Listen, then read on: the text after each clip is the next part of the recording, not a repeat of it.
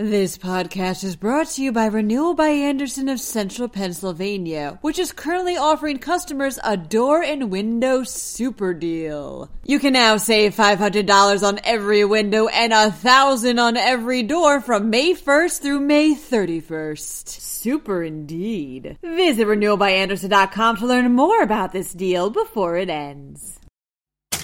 Three teenagers are facing felony charges over the homicide of a 17 year old in Bethlehem. Meanwhile, Scranton school officials are charged with felony child endangerment after a grand jury investigation says that they covered up dangerous levels of lead and asbestos in schools. Voting equipment has been stolen in Philadelphia, and the Milton Hershey School announces a $350 million plan to create early child care centers that will provide free education to disadvantaged children. I'm Julia Hatmaker, and you're listening to Today in PA.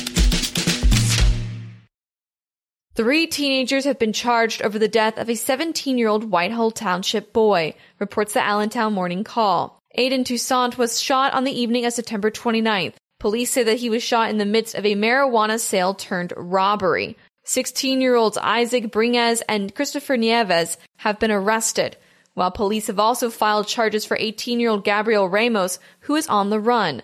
The boys are charged with homicide, robbery, and other offenses.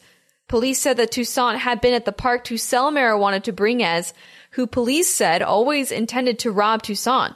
Toussaint had two others with him, and Bringuez had four friends along with him, including Ramos and Nieves. Police said that Ramos and Nieves ended up running away with both the money and the marijuana when Toussaint chased after them. This led him to getting an altercation with that group, and police said that it was then that Ramos shot Toussaint, hitting him twice. Toussaint was declared dead shortly afterwards in the hospital. Northampton County District Attorney Terry Houck called the case beyond tragic. Scranton School District officials have been charged with felony child endangerment over allegedly covering up lead and asbestos contamination in schools, reports the Associated Press. At least 10 schools in the Scranton district had dangerous levels of lead in the drinking water since 2016. But as years went on, officials neither disconnected the impacted water fountains and sinks, nor did they properly inform the public about the issue, according to a grand jury investigation. Inspectors in the schools also found dangerous levels of asbestos in dozens of locations, and officials again did little to fix the issue. Asbestos and lead can both cause serious health issues, especially in young children, where lead poisoning can impact their brain development. Those charged include former Superintendent Alexis Kirijan, former Director of Operations Jeffrey Brazil, and current Maintenance Supervisor Joseph Slack. Voting equipment was stolen from a Philadelphia warehouse, reports the Philadelphia Inquirer. The equipment includes a laptop and several memory sticks, which are used to program the city's voting machines, even providing the design for the ballots. The laptop was disabled remotely upon the discovery of the theft. The USB sticks are encrypted, which makes them harder to tamper with.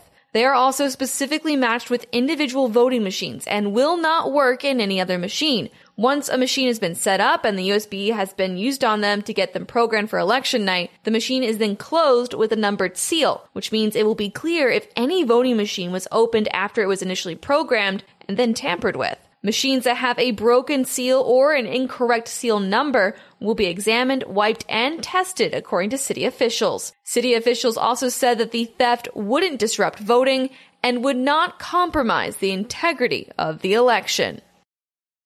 Disadvantaged and at-risk children could receive free education until they are five years old at one of six new early childcare centers that the Milton Hershey School is planning to open, reports PennLive.com. The school and Hershey Trust Company announced the $350 million plan, which is currently awaiting approval from the Dauphin County Orphans Court. The first of the centers will be built on the Milton Hershey campus in Derry Township, while a second would be in Harrisburg. The other four's locations are still to be determined.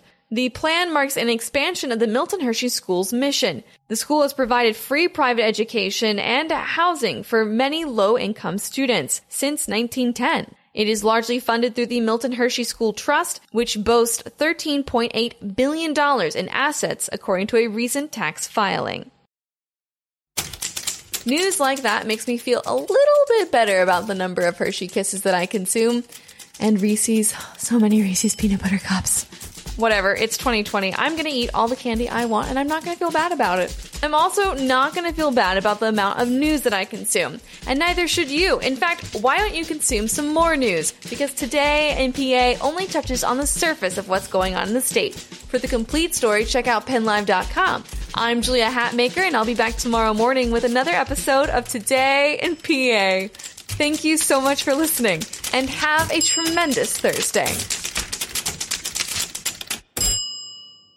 This podcast is brought to you by Renewal by Andersen of Central Pennsylvania, which is currently offering customers a door and window super deal. You can now save $500 on every window and a thousand on every door from May 1st through May 31st. Super indeed. Visit renewalbyandersen.com to learn more about this deal before it ends.